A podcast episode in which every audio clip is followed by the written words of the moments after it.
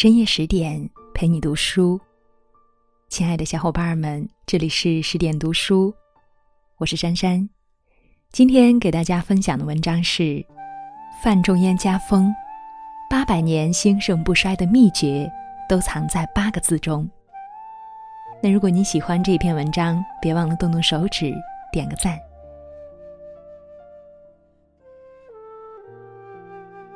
先天下之忧而忧。后天下之乐而乐。范仲淹这个名字，从我们认识他起就是一个传奇。在布衣时为名士，在州县为能吏，在边疆为名将，在朝廷又为良相。他被同时代的人称为本朝人物第一。朱熹更是尊其为天地间第一流人物。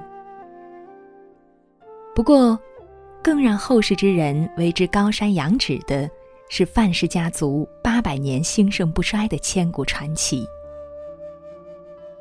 但是对于范仲淹来说，这一切的奥秘，只不过是因为他做对了八个字罢了。自立是一个家族立足的根本。天行健，君子以自强不息。《易经》中的这一句经典，向来被中国人当作安身立命的根基。越是有远见的家长，越是明白一个家族的延续必须学会自强自立。公元一零五一年，一代名士范仲淹离世。宋仁宗亲书褒贤之碑，赠兵部尚书，谥号文正，追封楚国公。可就是这样一位位极人臣的朝廷显贵，却没有给后世子孙留下半点财产，甚至死后连一所像样的居所也没有。而这只不过是他一生当中克行自强自立的一段剪影。北宋僧人释文莹的《香山野录》中，曾经记载过一则名为“断机化舟”的典故。范仲淹少年求学的时候，因为家境贫寒，经常食不果腹。他便用两升小米煮粥，隔夜粥凝固之后，用刀切为四块，早晚各食两块，再切一些腌菜佐食。成年后，范仲淹到应天书院刻苦攻读。一位家境优渥、和他相交甚笃的同窗。见其生活困顿，便让家人送饭的时候多烧上一份，准备赠予范仲淹。范仲淹虽然十分感激，但他却再三谢绝道：“我多年吃粥已经习惯了，如果骤然吃上你送来的美味佳肴，以后粥就再也吃不下了，那怎么能行呢？你的好意，我心领了。”一个人最为难得的，便是认清自己。你永远无法依靠别人的帮助过好自己的一生。想要改变命运，你必须拼尽自己的全力去争取。曾国藩家书中有一句话是这样说的：“古来豪杰，吾家祖父教人，以懦弱无刚四字为大耻。”故男儿自立，必须有倔强之气。正是因为这股倔强之气，若干年之后，范仲淹不仅在政坛上叱咤风云，在文坛上堪称一代宗师，更加为整个范氏家族塑造出了自强不息的风骨，成为一个家族传承不绝的根基。读书是一个家族兴旺的源泉。中国人讲究修身齐家治国平天下。欧阳修曾经说过：“立身以立学为先，立学以读书为本。”公元一零一五年，二十六岁的范仲淹苦读及第，此后虽有波折。但是官运还算不错。从主政一方到官居庙堂，出任参知政事不过短短二十八年的时间。读书改变命运，古时如此，即便到了现代，依然是很多寒门子弟兴家望族的一条必经之路。范仲淹在与家人的书信《雨中社书》中，曾和兄长范仲温谈论过子侄们读书学习的问题。为此，他提出两点建议：一，要督促孩子们发奋学习，每天必令其钻研功课、苦读苦练，绝不能让他们得过且过、混天度日；二，要让他们了解。只有学有所成，才能入仕做官，有所成就。说这些话的时候，范仲淹早已经是朝廷重臣。兄长范仲温本意是想让他帮忙，给自家孩子走走后门但是却被他义正言辞的拒绝了。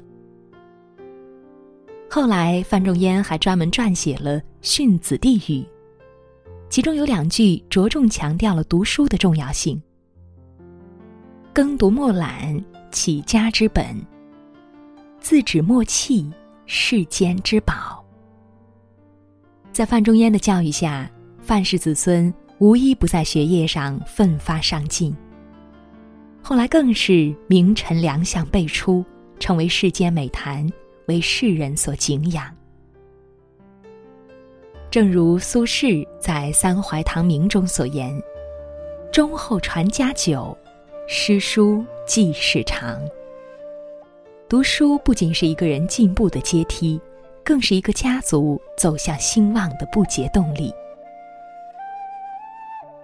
清简是一个家族不败的基因。范仲淹在晚年回顾自己波澜壮阔的一生时，曾经留下一句话。老夫平生屡经风波，唯能忍穷，故得免祸。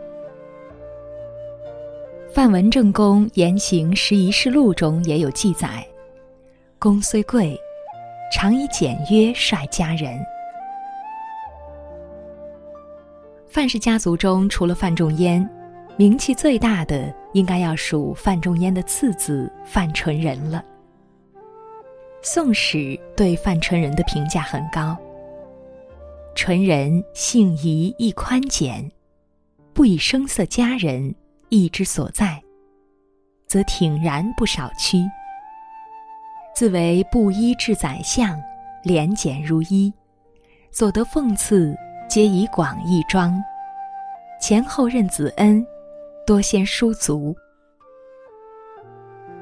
于是，在民间。范纯仁便得了一个“布衣宰相”的雅号。宰相是他的官职，而布衣之说，则是因为他清廉节俭的作风。而这一切都源自范仲淹的严格教导。范纯仁曾深有体会地说：“为俭可以养廉，为术可以养德。”古往今来。喜好浮华是年轻人的天性。范纯仁结婚时，他和妻子打算以锦罗绸缎作为婚房的装饰。范仲淹知道后，立即将范纯仁喊来训话：“吾家素清简，安能以罗绮为幔，坏吾家法？若将帷幔带入家门，吾将当众焚之于庭。”之后，范仲淹更是语重心长的告诫儿子：“钱财莫轻，勤苦得来；奢华莫学，自取贫穷。由俭入奢易，由奢入俭难。一个人如果年轻时贪图享乐，那么即使家大业大，也会有坐吃山空的一天。一个家族如果全部都是铺张浪费的纨绔子弟，那么家道败落也就近在眼前。行善是一个家族强大的灵魂。宋代钱公甫的《义田记》中有过这样一段记载：范文正公，苏人也，致父郭长忍之田千亩，号曰一田，以养济群族之人。日有食，岁有衣，嫁娶兄葬皆有善，则族中长而贤者主其祭，而时出纳焉；仕而居官者罢莫己。意思是说，范仲淹花费巨资购置良田，不是用来圈地致富，而是拿田租接济贫寒不能自立的老百姓。而这只是一个发端，一直到清雍正年间，范氏一族的后人还在不断注入资产，形成了一条横跨了数百年的伟大的慈善事业。当然。这样伟大的事业也并非一帆风顺的，其中就曾遭遇两次大难。南宋时期，因为战乱，无数田地房屋被占用，范氏家族的一田所剩无几。如果按照我们惯常的思维，这样的一举已经坚持了近百年，因为外力破坏无以为继，就算弃之不理也无可厚非。但范仲淹的五世孙范良器、范之柔兄弟，却勇敢地承担起重振义田的任务。他们毫不犹豫地将自己的私产全部捐献出来，使义田恢复如初。到了明朝，义田再次遭到破坏。当时闻名天下的清官苏州知府钟况得悉后，立即投入人力物力资助。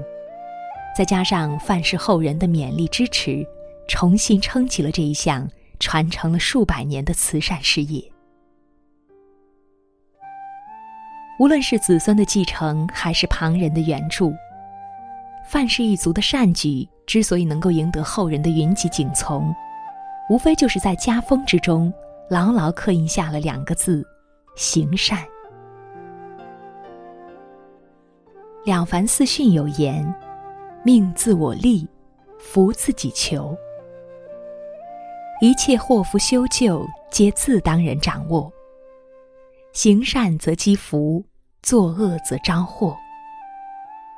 当范仲淹在一个家族的灵魂中播下一颗善良的种子，然后子孙后代不断的施肥灌溉，等到种子长成一棵参天大树，变成护卫整个家族的。最强大的保护伞。孟子曰：“君子之泽，五世而斩。”但是，一个八百年兴盛不衰的范氏家族，却打破了这仿佛命运枷锁的宿命。其中的秘密很复杂吗？古语云：“道德传家，十代以上；耕读传家，次之。”诗书传家又次之，富贵传家不过三代。自立是一个家族立足的根本，读书是一个家族兴旺的源泉，清简是一个家族不败的基因，行善是一个家族强大的灵魂。牢记这八个字。你便掌握了一个家庭乃至一个家族长盛不衰的秘密。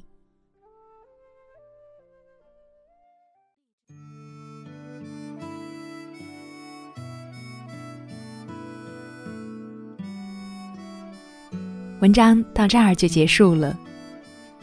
如果喜欢我的声音，也欢迎关注我的微信公众号“珊珊夜读”。那今晚的分享就是这样，晚安。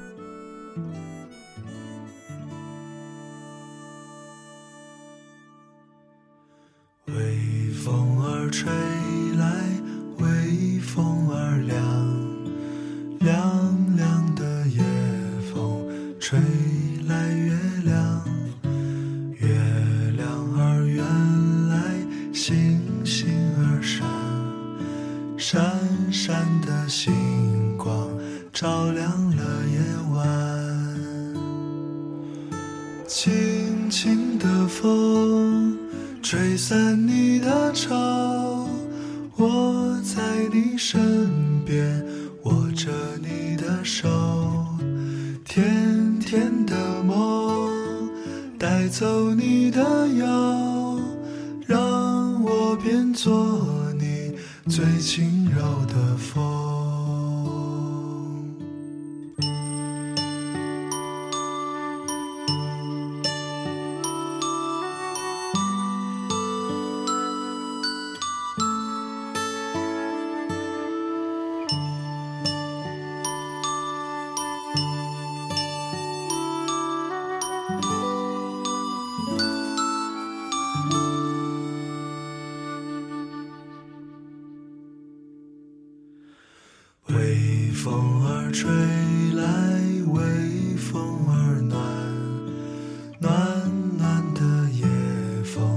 说声晚安，晚安的亲吻在你的脸庞，脸庞的泪光照亮了夜晚，轻轻的风。吹散你的愁，我在你身边，握着你的手，天，带走你的忧，让我变作你最轻柔的风，轻轻的风，吹散你的愁。我在你身边，握着你的手，甜甜的梦，带走你